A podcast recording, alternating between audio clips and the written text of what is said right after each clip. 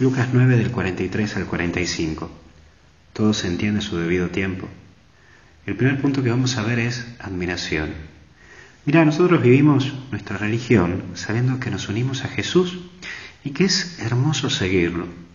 Como dice el documento de Aparecida, conocer a Jesús es lo más hermoso que nos puede pasar en la vida. Y sí, me imagino que cuando uno tiene esa experiencia de Dios, no se lo olvida nunca, porque hay algo que cambia en tu interior, en toda tu vida. Pero es eso lo que te lleva a enamorarte de la vida y de aquello que hay a tu alrededor. Sí, no me puedes decir que estás enamorado de Jesús y terminas de tirándole porquería y basura a tu hermano. No, es allí donde la admiración entra en acción. Cuando lo conoces a Jesús, te encontrás con Él, cambias de corazón, cambia tu interior y esa admiración te lleva a querer ser como Él, a enamorarte de la vida con Él. Y en esto vamos como una contraposición al segundo punto que es el fanatismo. Es aquí donde tenemos que tener cuidado, ¿sí? Cuando un cristiano cae en un fanatismo que hace mal a la iglesia y también se hace mal así, ¿no? Cuando he conocido una vez a una mujer que, que bueno, que se convirtió al catolicismo y estaba buenísimo, pero claro, se había hecho bastante fanática, que disculpame la expresión, pero se había hecho una mujer insoportable. Es decir, en la casa lo hacía rezar a todo el mundo, eh, nadie podía salir sin que toque el agua bendita por ella. Es decir, ya como una cuestión ya muy fanaticoide, ¿no? Que ya en la televisión solamente se podía ver este WTN, que si se quería escuchar radio solamente Radio María. Es decir, ya cuando una cuestión extrema, excesiva. Y el fanatismo hace que una persona no se ponga límites incluso puede caer en un misticismo, ¿no? En un misticismo pero de mal punto de vista, en donde lo hace decir cosas a Dios o a la Virgen que no dicen o que no son. Entonces como que muchas veces se refugia en que la Virgen me dijo, la Virgen me dice, habla.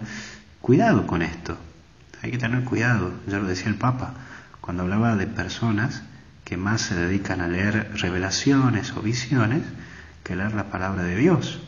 En eso cuidado. Me estoy refiriendo a lo excesivo, a lo extremo.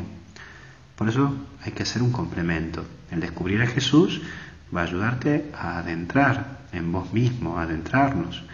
Las visiones, para ver que están encaminadas, como las revelaciones en sí, son aquellas que son verdaderamente que nos llevan a buscar más a Jesús. Si vos lees una revelación que te lleva más a Jesús, bueno, bienvenido sea, es porque realmente es una ayudita para tu vida hasta incluso que te ayuda a cambiar de actitud de vida, como lo muestra la Virgen de Fátima, que te invita a la penitencia, o la Virgen de Lourdes, que invita a la conversión. Es decir, nos adentra en el misterio de Jesús, que nos ilumina en su palabra, como así también en la Eucaristía. Mira, nosotros somos complemento cuando nos unimos como hermanos en un mismo pan que está partido y que es compartido. Nosotros no somos fanáticos, en eso cuidado, porque si no sabes que te terminas convirtiendo en un infumable, nadie te banca, nadie te aguanta, porque claro, incluso hasta, hasta el pobre cura muchas veces lo usan, ¿no? Padre, venga a la casa, ¿no? Y es como que el cura tiene que ir no para compartir con la familia, sino como que tiene que dar la, la celebración de la misa más o menos ahí, ¿no? No, no, no, hay que compartir desde lo normal, desde lo ordinario, llevar lo extraordinario, y no es vivir siempre constantemente en lo extraordinario. Porque nosotros no somos fanáticos, somos enamorados de Dios, enamorados de la vida, somos caminantes de la vida, que quieren ser felices y que queremos descubrir a la vida. Somos, vuelvo a repetirte, enamorados de Dios, no obsesivos de Dios, que no es lo mismo. Uno es una patología, la obsesión, el otro es una gracia, enamorarte de Dios.